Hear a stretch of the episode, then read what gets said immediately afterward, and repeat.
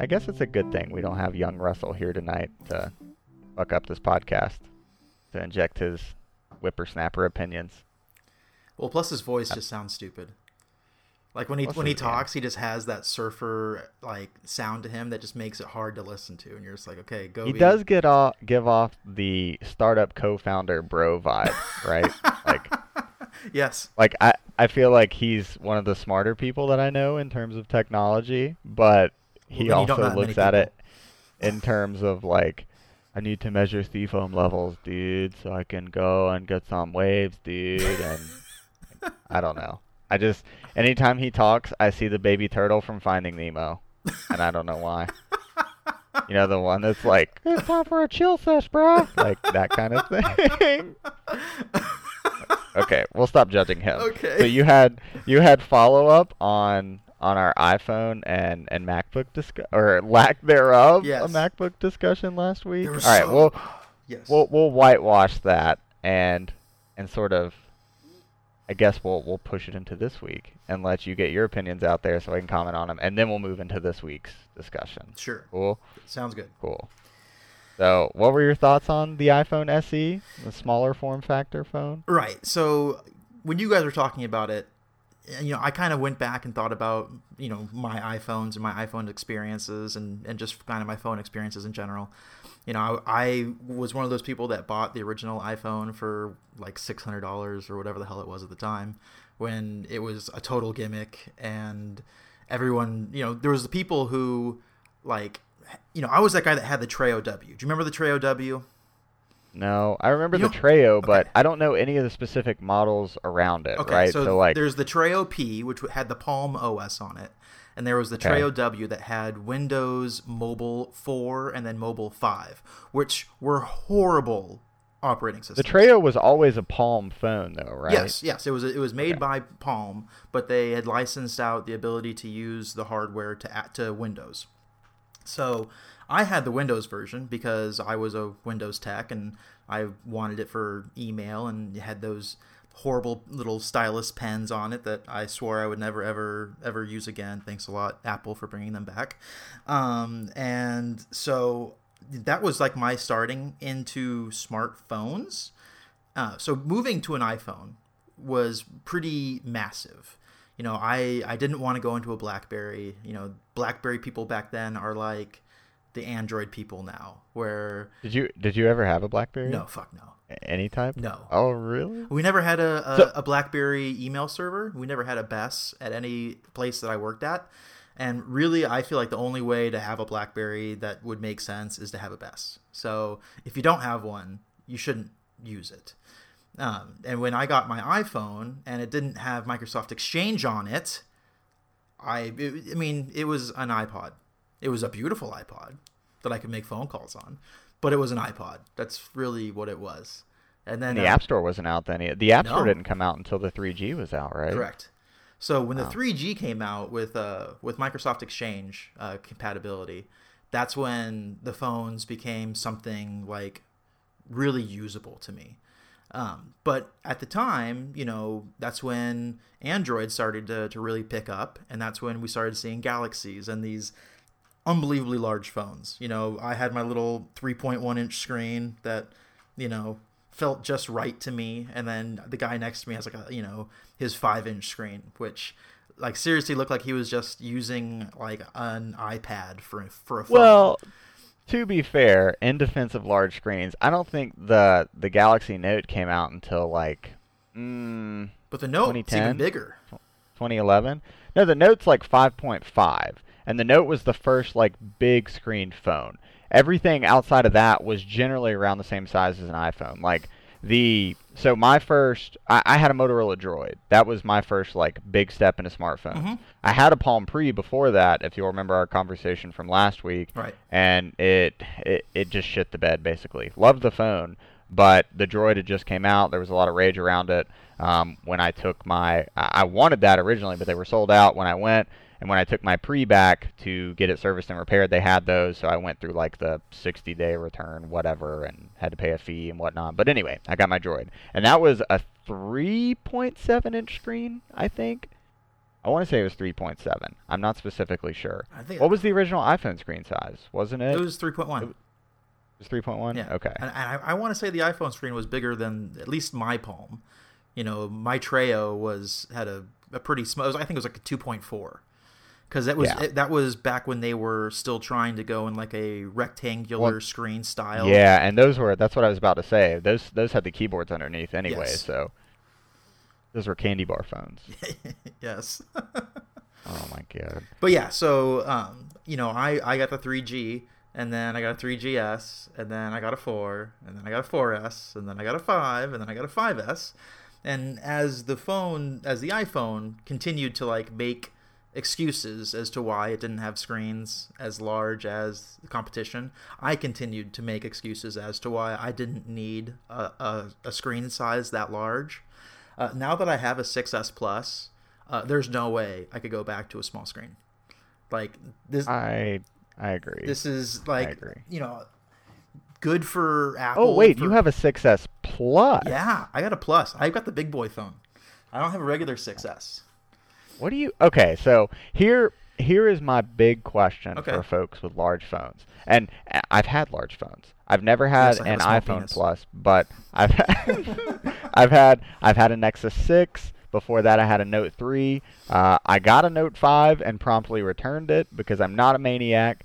Uh, with with those screens though, like what what do you find yourself doing with that extra screen real estate? Because when anytime I think about getting a 6S Plus, the benefits for that that come from it aren't larger screen to me. That's not what I'm looking for. I'm thinking of camera that's got optical image stabilization. I'm thinking of larger form factor phone, so larger battery, so better battery life. I'm thinking of 1920 by 1080 screen rather than the, you know, what is it, 326 PPI on the Right. the normal iPhone 6s.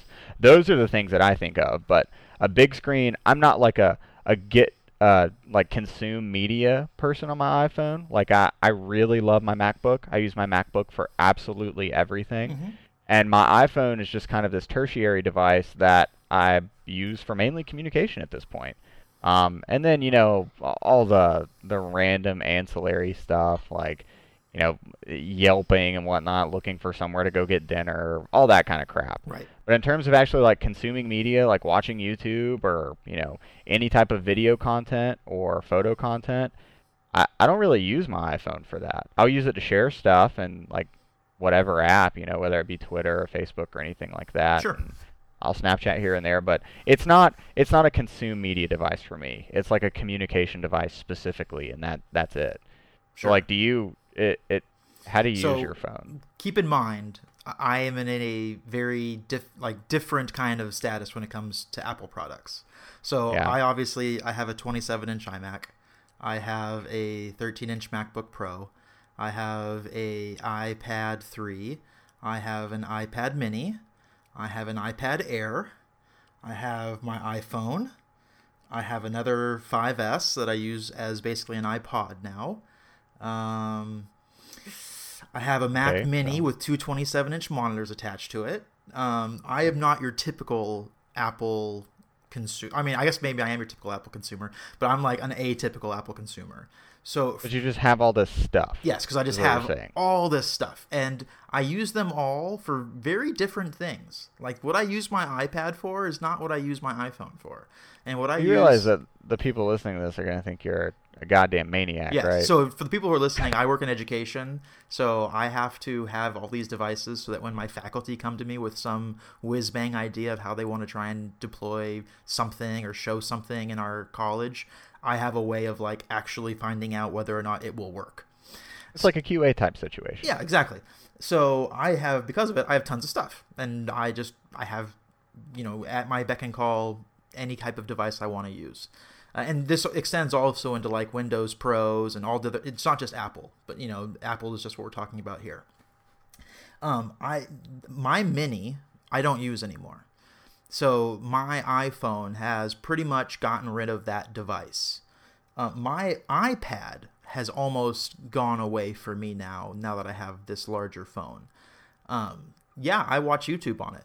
Yeah, I browse the internet and go to sites that have you know really small text and have you know are horribly designed by people who don't know anything about website design.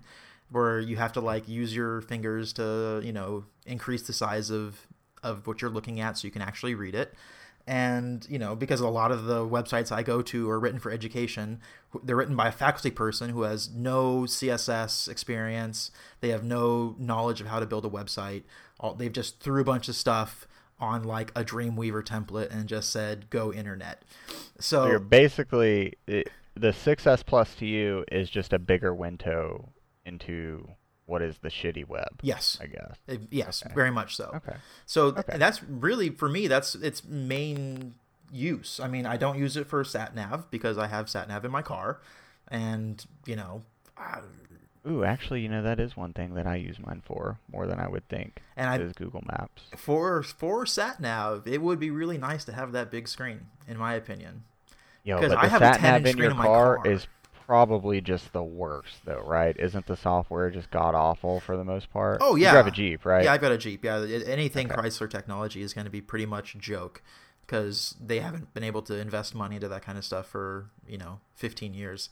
Um, so yeah, the the sat nav in my car is crap, but I'll bring up sat nav on my phone and I'll look at it and I'll look at what my car says and if they match, which for what most of my driving that I do, they will match up because I don't go to like weird places. Then I just put my phone back away and I let my car do the you know the pointing and and getting me where I need to go. Yeah.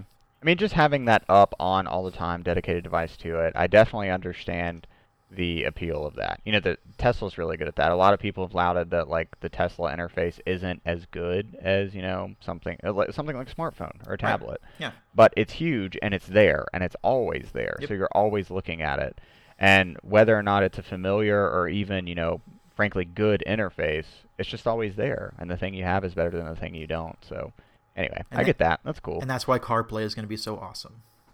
Is because All right, so let's talk about this Yes. because I think that I think that CarPlay and Android Auto are two technologies that are in an extremely weird spot, right? Okay. I I kind of see them as like the cable box in terms of like it's one of those like so let's talk about like car computers versus something like a cable box, right? The the reason I draw that that parallel is because they're both like super entrenched technologies that have companies behind them that are essentially the lowest bidder, that have always been the lowest bidder, that are made at ridiculous, you know, ridiculously low price and Yep. then marked up to ridiculously high price and sold as just like a, a quote unquote option, right? Like you buy you buy the good DVR from your cable company and it's like what, 20 bucks a month versus you could go out and buy a TiVo for $100 flat and you're done, right? Yep. And you buy sat nav as an option in your car and it's what like 3 grand, 4 grand, something like that Depends on the car company. you could buy you, you could buy an iPad for $500. Right. An iPad with LTE for a 1000 bucks mm-hmm. um, and still pay less. So uh, it, it's one of those weird, weird facets of technology that is more on the business side of things than it is on yo this is a good thing we should adopt this and it's getting there like apple like if you go to i think it's apple.com slash carplay you'll see a list of a hundred quote unquote partners of carplay Mhm. but carplay has been out in the wild for like three years or something now Yeah. and you're only just starting to see cars roll off the line with it oh yeah. maybe maybe I'm crazy. Like that is the car industry, and they do have to get this hardware and make it work with you know specific models, and some people want it and some people don't. But even with you know like my non nerdy friends and my non my non techie friends, they're they're starting to want these things, right? Mhm. They they want Siri in their car, they want voice control, they want you know something to charge their phone. Because everybody has either one of two things now. You know, they either have an Android phone or an iPhone Right. and having one that can go back and forth is a consideration. It's it's also another weird um, ecosystem lock-in mechanism. You know, so like if you buy a car that has CarPlay and you have an Android phone, you're just shit out of luck.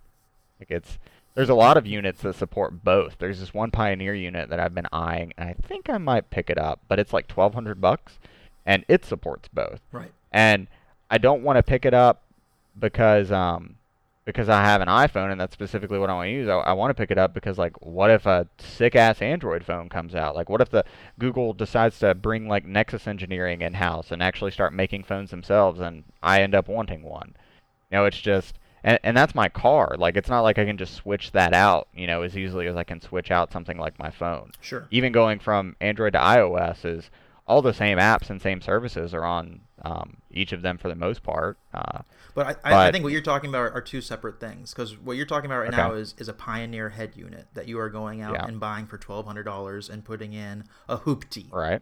You know, you can put it in any car, which is awesome Right. because in doing that, you have now made your car far more usable. Because before, it might not have had Bluetooth, it might not have had, you know, the ability to connect your phone wirelessly and do, you know, phone calls and, and all that kind of stuff. But as someone who I've, I've had a lot of, of modern cars as of late because I jump around, I have a car buying issues. I'm, I'm you know I go to meetings. Um, so you know I've I've tried the Ford My Touch stuff, and I've tried now the Jeep stuff, and I've also tried Volkswagen stuff. And when you have something that works really well, like Ford's My Touch system, where they have like the, the sync and everything, and it's all Microsoft voice activated that they licensed from, you know, the same people that they do Siri, the, um, what's that company that does Siri, the voice stuff? Uh, I can't think of their names. Um, Yeah, I don't know. it's the one that they do everything. They do all. It's like the big company that does voice to text.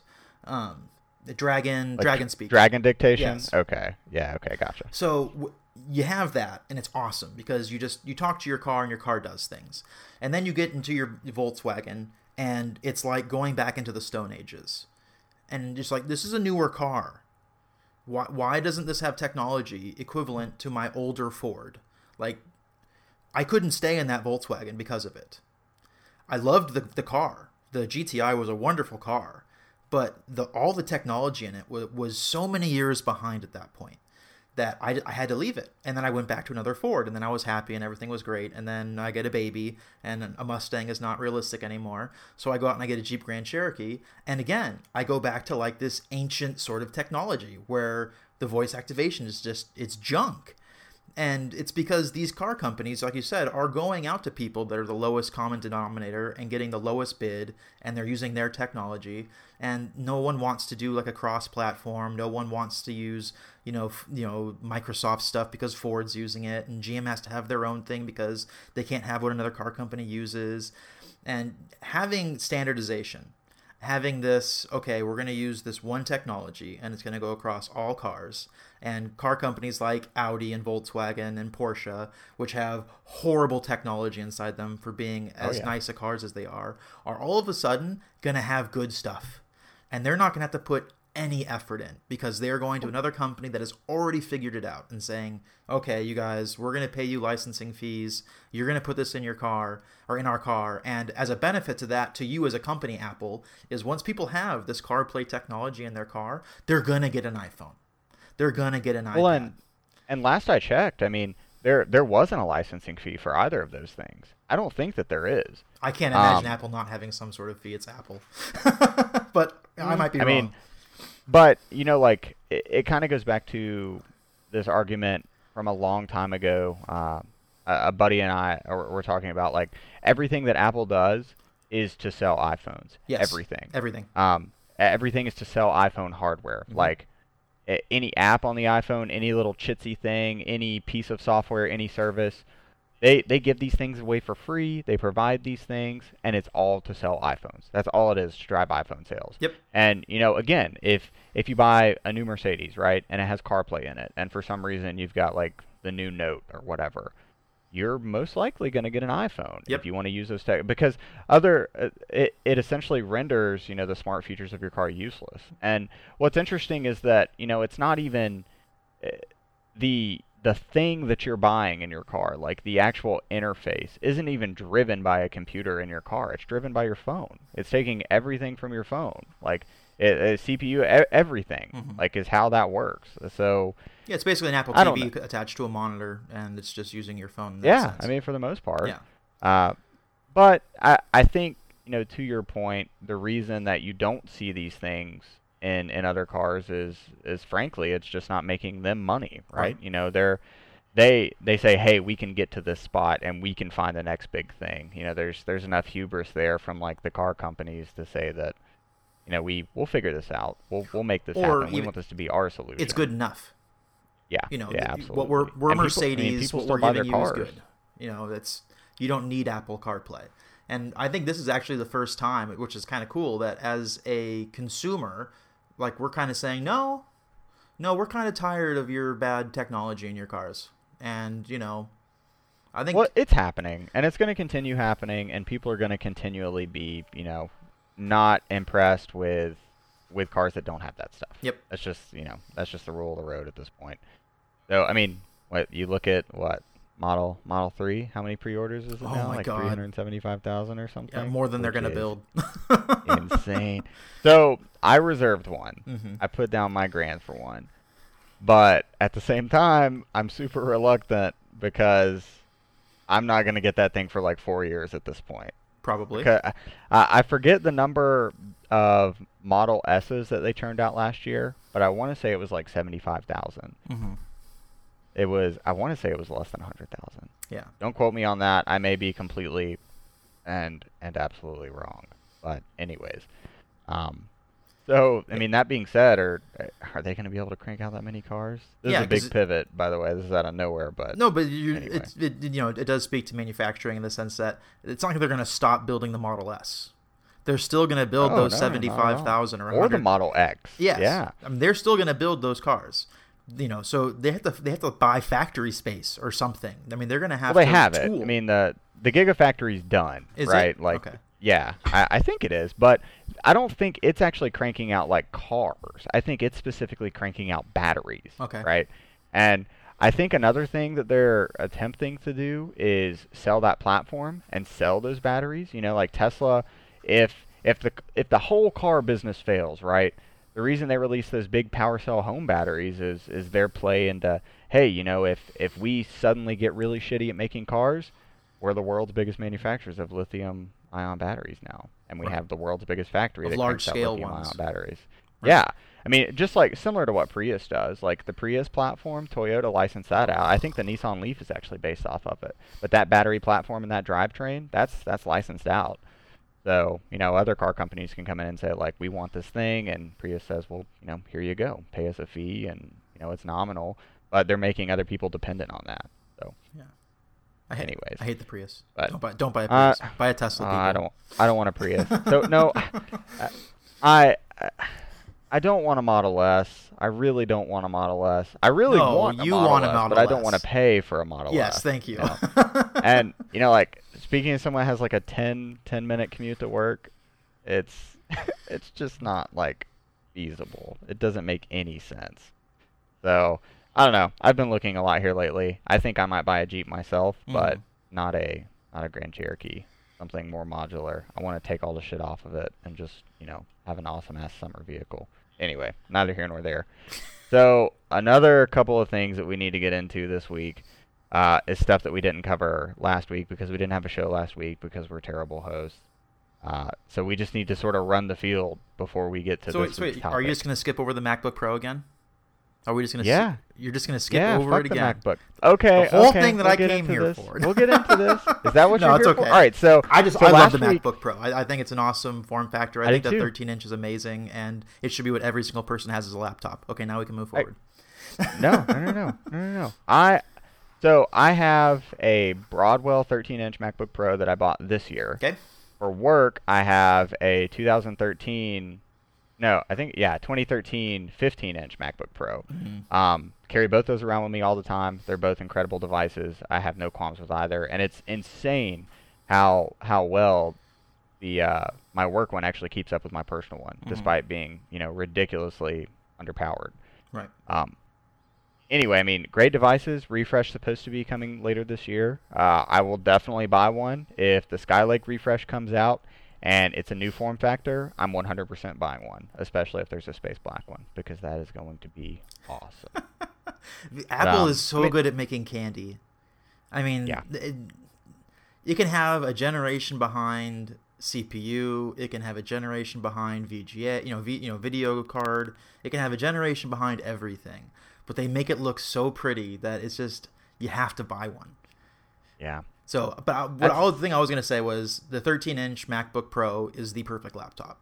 It there's no reason for a MacBook Air. There's no reason for a 15 inch MacBook Pro. The the 13 inch is that perfect.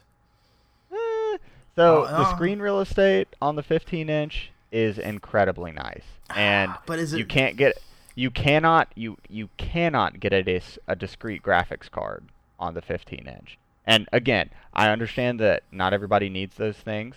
I have a desktop as well as a laptop, and I opted for portability, which is why I got a 13 inch. And you know, price corresponded with that as well. It was cheaper, Mhm. but I got a maxed out 13 inch, and I love it. Fits every need that I have. Um, it's great when I plug it up to a Thunderbolt display. Like it, it's just an all-around great laptop.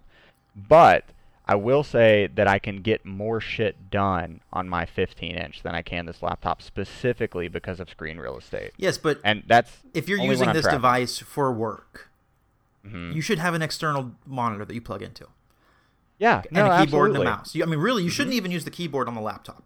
And you shouldn't use the, the pad. It should be something that you plug in a, a monitor, you plug in or you use a wireless keyboard and mouse, and it is just like a desktop that sits there. So, Right. You know, I I've had a 15 inch MacBook Pro, just like I've you know I had a 27 inch iMac. I mean, it, to me, it makes more sense to have a 27 inch iMac and a 13 inch MacBook Pro than like Yep. you know a 21 inch iMac or a 15 inch MacBook Pro. Oh, like we're in line there. I mean, uh, we we have the same setup. We're Mhm. we're rocking the exact same thing. We're we're not like off base with each other on this at all. But other people online might not have that- it, and they need to learn that we are right. yeah, we are. We're correct. Get fucking in line. Um. anyway, I mean, I, I, I fully enjoy both. You know, I I'm podcasting on my 13 inch right now, and it's plugged up to a cinema display, and it's wonderful. It's joyous. It works great. I've never had a single How, problem. how do you it. have a cinema display? Are you are you rich, I mean, Watts? Are you rich? Do you, do you have a lot of No. How do you keep buying cars?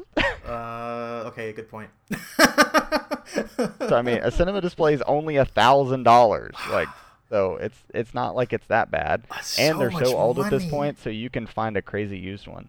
Yeah, but I mean, I have that and a 27-inch Dell Ultra Sharp, and I'm really thinking about getting a BenQ monitor specifically for gaming because while these look pretty, they the the response time isn't where I want it to be. So Maddie Or in, like- convinced me to buy a BenQ, um, Mm. because of my you know my unique position.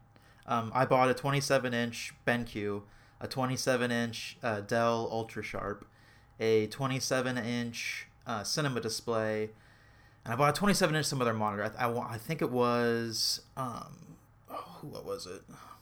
I hate not remembering these things. But anyways, I put them all next to each other. You know, put different computers on them to to see the difference in the quality, and I was amazed how much better everything was compared to the Dell Ultra Sharp because I've always loved Dell Ultra Sharp monitors. They've always been a go-to monitor for me, and this last generation of Ultra Sharp, I don't know if it's just a step behind, but man, these the BenQ is gorgeous next to it, and Hmm. I mean, totally worth the money. Well, and it's not even a matter of, of like color gamut or any display properties of it for the most part. I, I care about that stuff, but at the same time, I'm not uh, I'm not doing enough design work where that, that kind of matters to me. Mhm. Um, uh, I'll be frank with you. Like the only reason I got the Dell Ultra Sharp is I walked into a Fry's and it was gorgeous and I wanted it, so I bought it. Right. And it's the monitor I have paired with my cinema display, rather than have two of those things. although they're pretty close in price.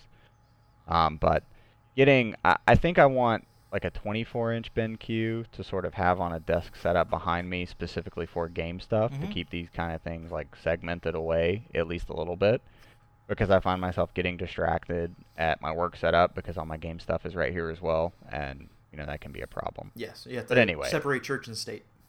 Yeah, I need to do that. Yeah, I, I have my computer that is for work, and then I have my gaming setup that is in a different room, and never shall the two meet. It's nice having everything here in this one like command center, but not only is this desk starting to get crowded, again, there's just the distraction factor. Yeah. And I can't get shit done as much as I'd want to. Yes. So moving on, we we glazed over MacBooks for you, so be happy. But Thank, thank we need to start thank- talking about the you. real things this week. So there's there's three topics that two of which should have been covered last week and weren't because again we're jerks. And 'cause Gobi's one big one that I want to, yeah, Gobi is terrible. Yeah. He's not good at keeping me on track. And anything for I- that matter. I get off track quite a bit. Anyway, so two like lightning round topics. SpaceX does really cool shit. So they finally landed that damn Falcon 9 rocket on the drone barge, which if you go and look at the footage of it, it just looks like literally space age. I mean, Yeah, it, is it it is not the coolest fiction. thing ever? I mean, And I mean, props to them. Absolute props to them. I mean, that's a huge step in terms of you know like reusable rockets and making spaceflight cheaper. So like the repercussions of it are kind of boring, but just seeing a rocket that you knew went into orbit come back down and land on a barge in the middle of the ocean is incredible. Oh yeah. And I mean, So- there's part of it is like, how, how has it taken us this long to do this? We have UAVs that do all kinds. I mean, you can go buy a you know a four hundred dollar UAV online that can do like insane things. You know, let alone a company that has access to millions and millions and millions of dollars. There's like a how did it take us this long to do this? But there's also a oh my god, we've done this. Like Right. we can do this now. We can build it. You know? one thing one thing somebody told me um, because a question that i see asked a lot is you know we went to the moon in the 60s like why aren't we back in space? Why haven't we made it to mars and, and whatnot yet? Right. and i was reading it, it was an op-ed I, I forget out of what but it its point specifically was the people that did those things are gone. Yeah. like they're they're gone. They died. Like it's it's over. The people that pioneered that type of stuff it's it was revolutionary at the time specifically because we went to the moon yes but also because we did it with aluminum foil and like 3 megs of memory on a computer you know what i mean like Yeah. it's it's insane and now the systems have scaled up to be so entirely complex and be so much more computerized that the mechanical factor behind them is just completely and totally different. You know, like we we've gone through a whole generation of spacecraft. Like the space shuttles have all been decommissioned, right? Like Yep. that whole generation i of of space flight is is over. And now we're moving to like a more cheaper rocket-based type of situation, which which really kind of brings things full circle, right? You know, I mean, it's it's just kind of amazing to see, you know, how much of a lag there has been in us actually going back into space and doing things. And at the same time, people keep saying like, "Let's go back to the moon. Let's go back to the moon. Let's go back to the moon." But like, what's what's on the moon? Like, what are we, what are we, what are we getting at here? I think everybody has really been so focused on Mars that committing resources to something that we've already achieved is kind of silly. Yes. But anyway, I mean, for the most part, the only reason rockets are going into space at this point is to deploy satellites for testing purposes or to deliver um, humans or Large supplies bombs. to the ISS. Yeah. Yeah, I mean, Anyway, I, I, I kind of agree and kind of disagree. Like, yes, the, that generation of people um, is gone. I think it's more that generation of, of motivation is gone. I mean, why did we go to space and to the moon in the first place? It was to battle the Russians. It was Oh, 100%. The Soviets We are were gone. motivated. We, you know, they're ahead of us. They are, you know, they, they got to, into orbit before us, you know, Sputnik and everything else. And it was like, no, we're the best. America's the best. We, we need to be the best. So, you know, the amount of resources and money that the government put towards NASA to get there is probably something that we, it would be very hard to justify again in in the world that we have now where you know people are too into their iPhones to really be worrying about space. People, frankly, just do not give a fuck about space exploration. no, they really don't. And- there's no they, there's nothing pushing sucks. us to leave. You know, there's not like you know it's not like tomorrow. It, you know where we have inter, interstellar where the Earth is dying and we need to go someplace. And okay, you know, now we got to figure out what the hell we're gonna do. It's you know we're we're not in any sort of position where there's anything pushing us to do it. Hell, if tomorrow, if the Chinese built a rocket and flew to Mars and landed there and had people running around on Mars, we probably wouldn't even care. We'd probably be like, "Oh wow, that's amazing, that's great," but we're not going to do it. And Well, we'd bomb it. yeah, I mean, It, you know, as sad. as a youngin coming up through all this, you know, I'm I'm very romanticized by the the ideal of space flight, but at the same time, I just feel like we're humans, and it's just what's next, right? Right. You know, I mean, back in the day, like exploration was the thing. You know, there was the New World, and there were colonies, and eventually there were civilizations, and now we're here, and the world feels small. So what's next? Mhm. Like, we need we need to push towards the next thing. And I, I guess to come full circle on the conversation, cheaper space flight and rockets that can land themselves on barges that are driving themselves out in the middle of the goddamn ocean is a pretty big step. Oh yeah, So a very cool step too. I would, I just, And- I would love to do it just simply like, like go to Mars. I mean, I, it's it's really hard to to justify to taxpayers, especially when we have we have a hard enough time feeding people in our country. But like, you know, I would love to be able to get to a position where we can justify doing it just for the sheer amount of technology that would likely be invented to get us there. You know, Yeah, I mean, that was yeah, what was so cool about going to the moon was the things that NASA had to invent to get us there. I mean, titanium was one of those things that had to be designed and made to get us to the moon. I mean, that's that's so cool. And I mean, look at how titanium has changed us. Carbon fiber, you know, all these lightweight materials that were medical research is the same way. You know, you find things on the journey. Right. And ah, I would love because I mean there, that is a, a huge question of okay how do we get people to Mars? It's gonna take eighteen months. They got to get back. That's eighteen months. How do we keep people alive in space for three years? Okay, and h you know, and how do we keep them where their bones don't degrade and their muscles don't go into atrophy and and you know and once we get to Mars, what do we do? Like what are we what are we doing on Mars? And it, you know, I thought the science behind why they actually had to land this rocket on this barge was probably the coolest and most simple thing I've read in quite a while. Because, you know, they, they landed one successfully on land, mm-hmm. right? And the, the whole reason that SpaceX is making these land and not just, you know, like go up into the air and be done is because they're reusable. Right. You know, you can build something and then it costs way less. You don't have to build that thing again. You have that as an asset. Refuel it, whew, shoot it back up. Yep. And the so people people were just like crying out. They're like, "Well, just land the motherfucker back on land, right? like it's not a big deal." But they're launching these things, and you know the way you achieve orbit isn't just straight up. It's Oh, yeah. up and you know sideways. Mhm. It's it's a trajectory, you know, to to get into orbit, really high up there. So by the time you're there, there's this weird maneuver that has to take place. You can't just like straight up. I'm turning around and coming back. like that's not how it works. Like Mhm. it has to do this weird flippy thing and come straight down. And when it does that, it's over the ocean, no matter where you are. Right. Like, you know, because they launch these things from. These are launching from Cape Canaveral, aren't they? Or are these launching from Texas? I- think these are launching from Texas. I have no idea where they launch. I mean, I don't know. I don't either, Yeah. and I feel bad, and I feel like I should know where they're launching from. Yeah. It's Texas or Florida. It's one of the two. I know that SpaceX is in Texas, but I don't know what launch facility they're using. They're not using Anyways. Vandenberg in California. It might be. I don't know. But Speaking of Vandenberg, I just read this really shitty book by Michael Crichton called The Andromeda Strain, and it was a really shitty book, and I was really disappointed, and Mi- my life is less fulfilled for having read it. Michael's Michael Crichton's gonna write another book, and he's gonna have a character named Watts in it, and he's gonna kill the guy in the first page.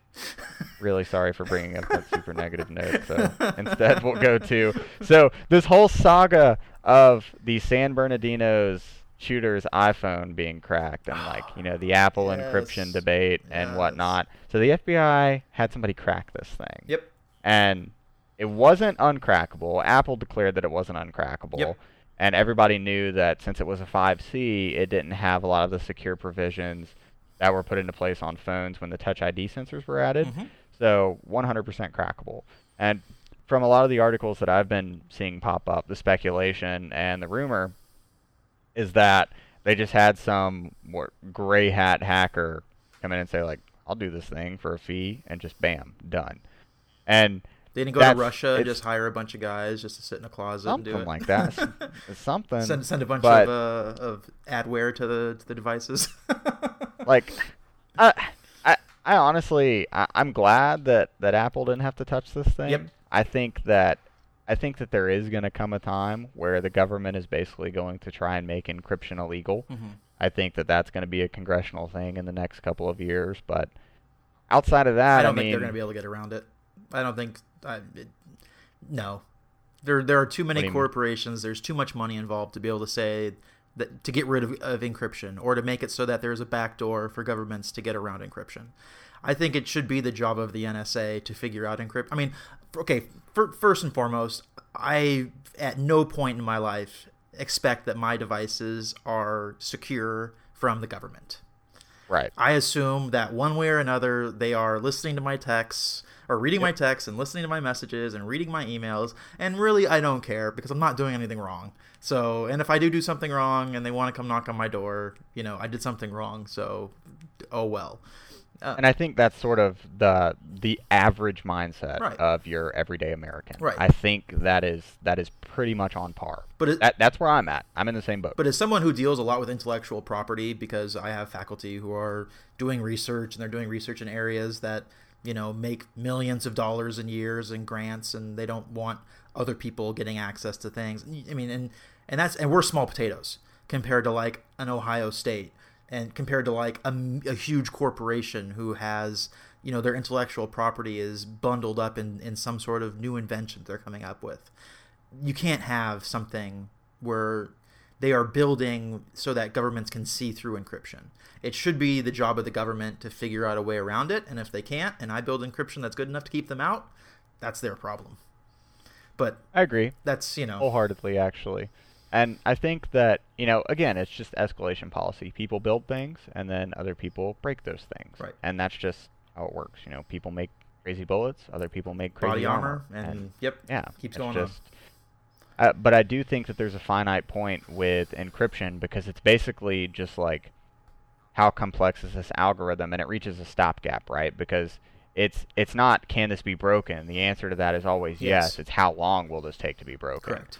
You know, and in the in the case of cracking like a four-digit code on San Bernardino iPhone shooter dude, it would have taken something like 50 years, mm-hmm. and even longer than that if it would have taken something like 50 years to crack that if they were able to enter the code like an unlimited amount of time right. just to continue testing and testing but you know Which the you iphone obviously wipes the phone after 10 tries mm-hmm. and i think after five or something it makes you wait a minute and after you know anyway yeah uh, there's that time delay function, yes. that security function. But um, it, everything is always crackable, but it is a matter of time. But then in that same regard, I, I totally agree with you that the government should be able to figure it out. But I think that and if they did, I'm not going to go knocking on Uncle Sam's door, being like, "You shouldn't be doing this."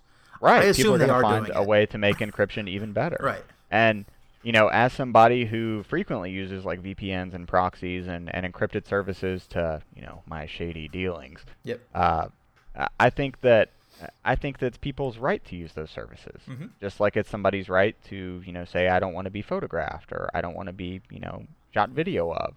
I think that privacy is a big deal. Right. And no matter how big of a deal, you know, people think it is or whether I'm doing something right or wrong, privacy is still privacy. Right. And if you set precedent that it that it inherently just doesn't matter, then there's going to be, you know, quite a few infringements on whatever you want to do on a day-to-day basis. Right. You know, it's it's it's just a scary precedent, and I'm really glad that Apple didn't actually have to unlock this phone. Uh, but again, I do think that something's going to come up really soon. I mean, there there's a lot of similar cases to stuff like this. Um, but I mean, there was to it a though. dude wrote an open letter like a couple days ago to some judge somewhere or something, or he may have written it specifically to Apple. I don't remember. Um, his son died and he wants access to his son's iPhone. He want he doesn't know the code. He wants somebody to unlock it for him so he can have access to his son's memories. Like, think about that situation. It's it sucks, but at the same time, like phones are such personal devices that should other people ever have access to them? Right. If they can gain access to them, sure, you did it. But you know, it, should it be made that easy? Uh, arguably, you know, the answer to that I think is definitely not. Right. I think that phones are so personal and have so much personal data on them that if people want them, they can subpoena that data from Apple specifically Yep. to just you know take off of the iCloud servers Yep. or whatever. Um, but outside of that, you know, a phone is a very personal device and says quite a lot about a person. Mhm. And I don't think that other people should ever have access to those types of things. Right. Yeah, But- and that, and that's kind of where I was going with it was uh, there is the subpoena that you can obviously go to a, a judge and and get a warrant to have access to things. I mean, you know, right now the government doesn't have the ability to just look at your financial records. So, are you know, with encryption as a slippery, slippery slope, does this mean that I have to give them access to my PIN so that they can look at my bank accounts whenever the hell they want? Or is this one of those things where no, they have to have some sort of you know subpoena from a judge saying we believe you're doing something naughty and we want access to your your records? Like, I, Right. yeah, I think that's that's very much how it should be. It, it should be on the state to prove something is wrong before they they go ahead and take away a right such as privacy. And you know, Absolutely. I actually And there's a I, don't actually like the idea, even in, in the the thing that you just brought up, like you said, of, of the dad wanting access to his son's information. I don't think Apple should have access to do, that. I think Apple should No. design it so that Apple doesn't think they should have access to the. I mean, if the so the the 6S They, Mhm. specifically, Apple cannot access anything on it. They they have made these things literally unencryptable. Mhm. There there is no way that a backdoor can exist because there is no key to said door. Right. And I think that that is the smartest thing to do. I think that saying like this is a thing that we're giving to somebody and that somebody can do whatever they please with it. And then when they are finished with it, there is no way unless we are given access to it that it can become accessible. Right. I think that that is fair. I think that that is right, and I think that that is how technology should, you know, it should progress. Right. And you know, in, inherently, I think on the seven or whatever the new iPhone is going to be, there's going to be, um, there's going to be a, a much larger focus on security. I think that, especially within the past couple of, of years, Apple has really doubled down on declaring themselves as, hey, we're not Google, right? Right. You know, when they talk about even their photo service, right? Mhm. There's no, I can't go into like Apple Photos and search for this or that and that come up because Apple doesn't index that or scrape that data and say like this was here, this was there. Yeah. That's all your personal stuff. They don't have, they don't look at that. They don't take anything from that. Whereas if you use a, a great service that is Google Photos, you can type in literally anything and it'll find it for you. Mhm. And while that's handy, that comes at a cost because the privacy of that is out the door Right. because you know Google's scraping not only that metadata but every single piece of information from that photograph, whether it be color, location, I mean just everything. I mean, how do you know? How do you think Bud Light stalks people? I mean, that's how he stalks them. Yeah. He looks at that information. So And that's he's using Google Photos, yeah. yo. So that's why I keep everything in iCloud. All right. So this week's topic is bots. And from what we talked about earlier, it didn't seem like you were as hip on all these tech conferences that were going on over the past couple of weeks. nope. So, should I summarize to you what's happened at both Build and F8? Build being Microsoft's conference and F8 being Facebook's developer conference. Teach me, senpai. So, so like the focus of both of these uh, is, you know, th- there's many, there's many things that they try to get across, right? But one of the singular objectives that they both laid out is the premise of bots. And when I say bots, I'm not talking about like or Cortana or a Google Now or a Siri. I'm talking about like services that those assistants talk to. Like and bots already sort of exist, but like Microsoft sees this as the next big thing, and Facebook sees this as the next big thing.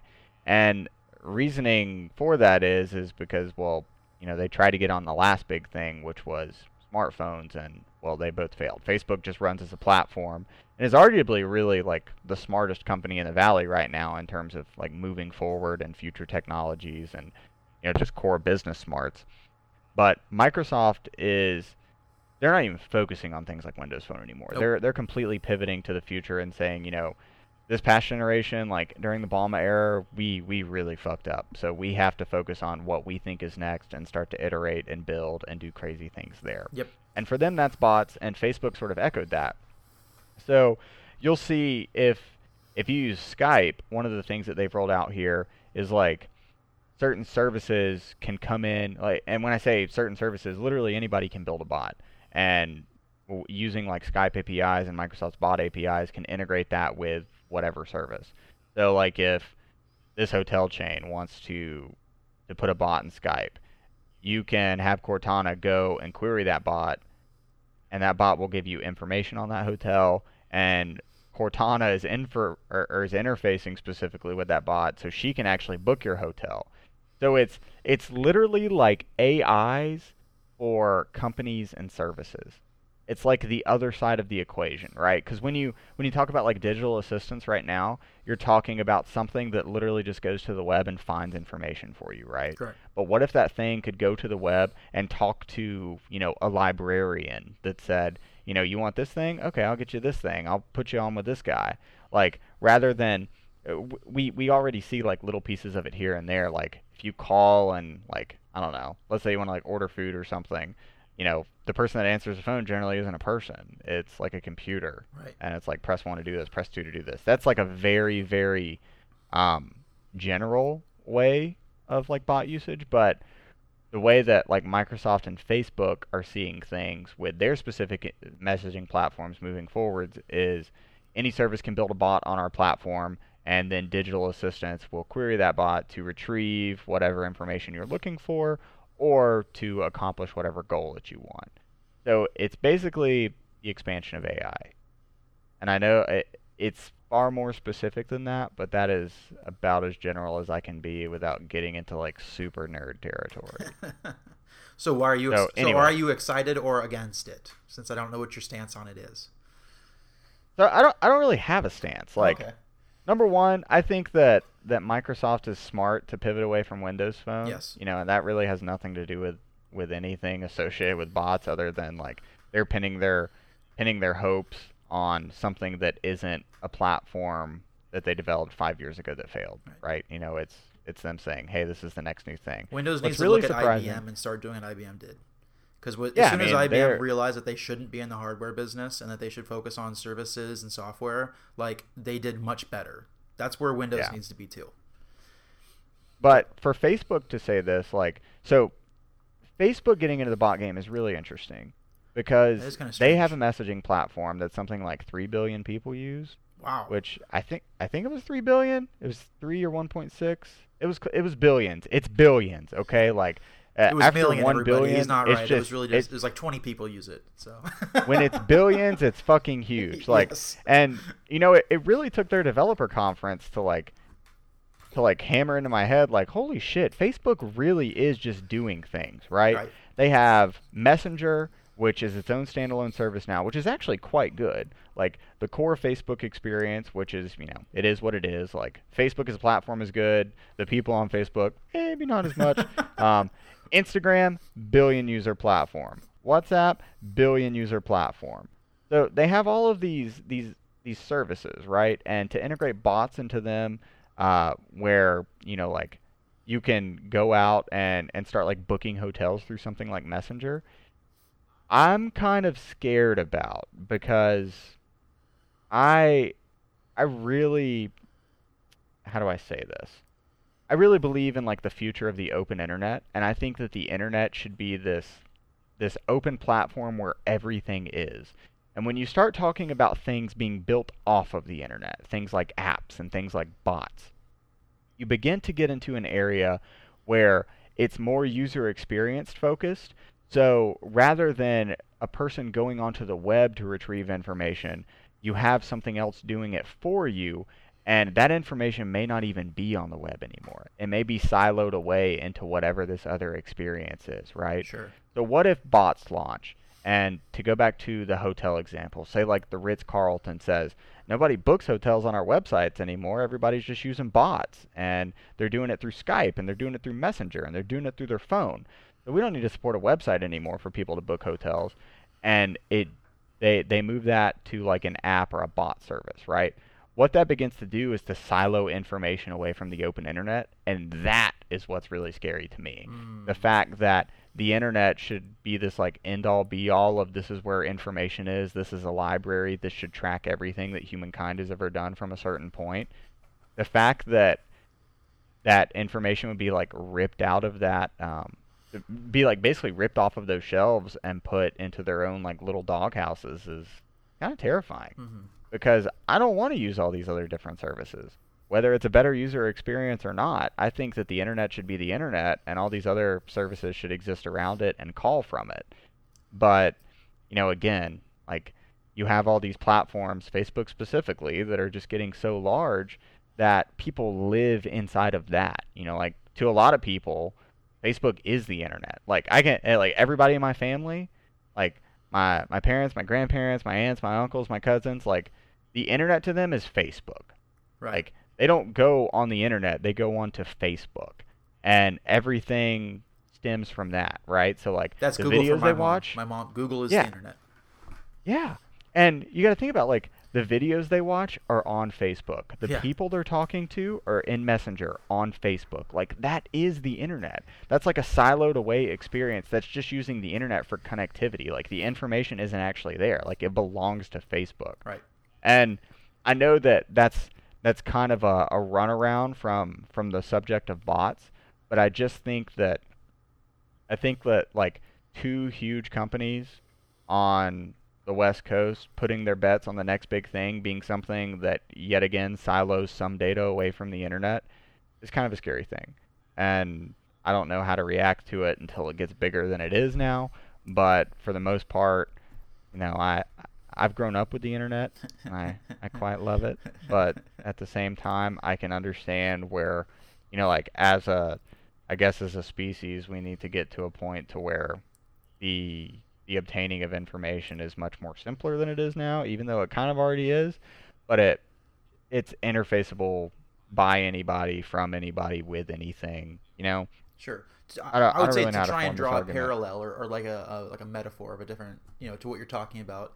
I mean, it wasn't too long ago that people did things by hand.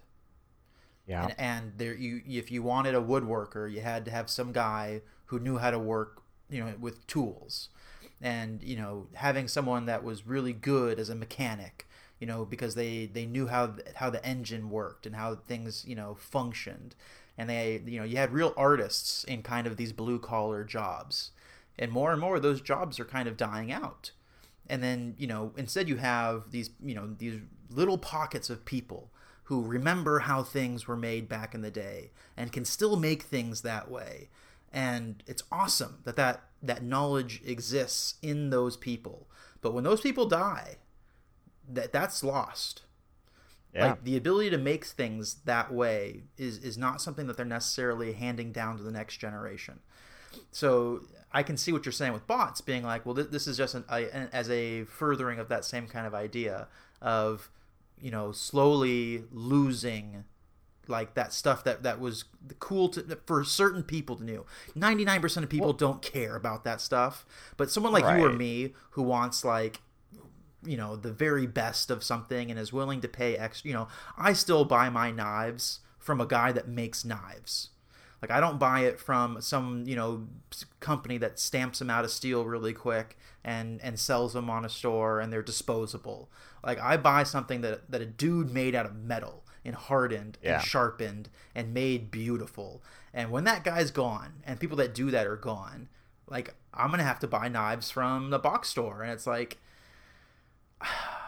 you know. And to to hammer that home, like again, when that guy dies, it's going to change the way that you do stuff. Yeah. And frankly, you, I, I feel like I cannot depend on companies to keep services that I like, where I put things that I care about active on the internet. Mm-hmm. Just build it into the goddamn web and make it a standard, rather than building an app that you're going to close down. Right. Like you talk about Mailbox, right? Do you remember like the mail app Mailbox? Yep.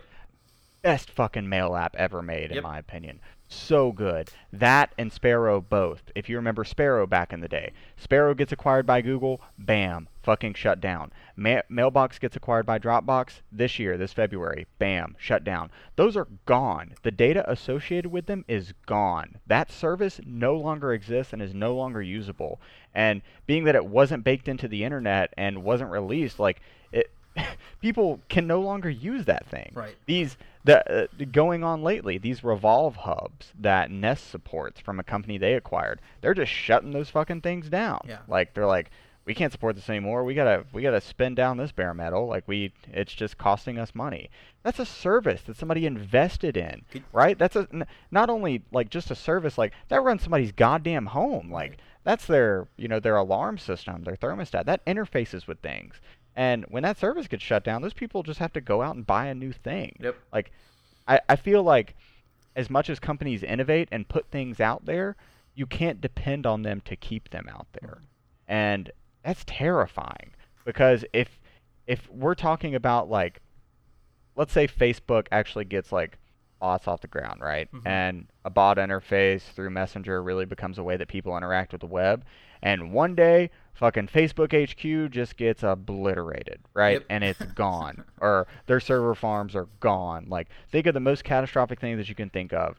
where Facebook can no longer operate. That experience and all that data no longer exists because it's not on the open web. Like it's siloed away into Facebook's little bullshit playground land. You know what I mean? Mhm. And and that's what's scary to me. Not that all information should be accessible to anybody by anybody, but the fact that companies are what control this stuff is terrifying. Like there's not any individual that's or or any companies that are like really pushing towards the open web. They're building platforms on top of it and then building out from there. And, you know, eventually those just get shut down. You know, again, Mailbox and and those Revolv hubs are two very recent examples of that within within 2016, you know, the past 3 months. I bet you It sucks. Yeah, I bet you there's a, a huge amount of technology that has been lost by companies that buy other companies and just destroy them. Like the old Microsoft way of, oh, you build something cool, we're going to buy you, we're going to strip what we want from it, and then the stuff that might have actually been what was cool about your product, we're just going to throw away because we're Microsoft and we're just moving forward in the way that we want to do things. Right. things. They just take the talented people and there you go. Like Nest buying Dropcam, huge example of that. Google buying Nest, huge example of that. Since Google's bought Nest, there's been reports all around the valley that Nest is just doing terrible. Mhm. And by terrible, it's not like like when I when I say like reports around the valley, like engineers there just fucking hate their jobs, hate Tony Fadell. Uh, they haven't cranked out a new product in a long ass Long time, since they acquired Dropcam and just re- rebranded that camera as the Nest Cam. Um, you talk about, you know, again, like Google acquiring Motorola. They acquired Motorola, and nothing really came out of that. And then they sold them to Le- Lenovo. Remember how wonderful Um, Motorola phones used to be back in the day? I used They were fucking great. Yeah. Remember the RAZR and the SLVR? Yep. Uh, we won't, we won't talk about the ROKR or anything like that. There were some hit or miss things, but even their first for the Android phone part- was awesome. I mean, yeah. I mean, they're the Droid, Yep, the right? Droid. Yeah, it was the Droid. was the Droid. Yeah, that was my first Android phone. Yep. But anyway, but that was like the second Android phone total. I think the first one was uh, HTC something on T-Mobile. But anyway, um, we don't talk about HTC. like just HTC is fucking in the toilet. Honestly, like it's just over for them. yes. They don't know what they're doing anymore. But I just, I don't know. I feel that, you know, companies controlling this is just a very dangerous thing. And, you know, it's not like it can change. Like, this is the status quo, and it likely won't change because only these large mega corporations can do anything. But really, the only company that's tried to do anything with the open web has been Google. And, you know, like, G- Google doesn't silo its experiences away into this one, like, thing. You know what I mean? Right. Like, they're, they're everywhere. Like, they're integrated with the web. But again, I mean, you know, like for the people that Uh, the majority of people like Facebook is the internet, Yep. or you know whatever they use is the internet. The internet AOL isn't the internet. AOL's the Yeah, internet for grandparents. a lot of people still use that. it's the first way you Whatever. know that someone's old is they still use AOL, or they're very young. One of the two. I guess I, for one, welcome our bot overlords. Come make my life easy. Order my pizzas. yeah, I don't know. That's you know that's it's kind of like the open source question. You know, where if if the company's folding, do you put it? Do you make it open source and put it on the internet? So if somebody else wants to pick it up and do something with it, they can. But at the same time, Yeah. that's intellectual property that a company purchased, and they are, are purchasing. There is it no more free exchange of information Right. for the most part. Yeah. Yeah.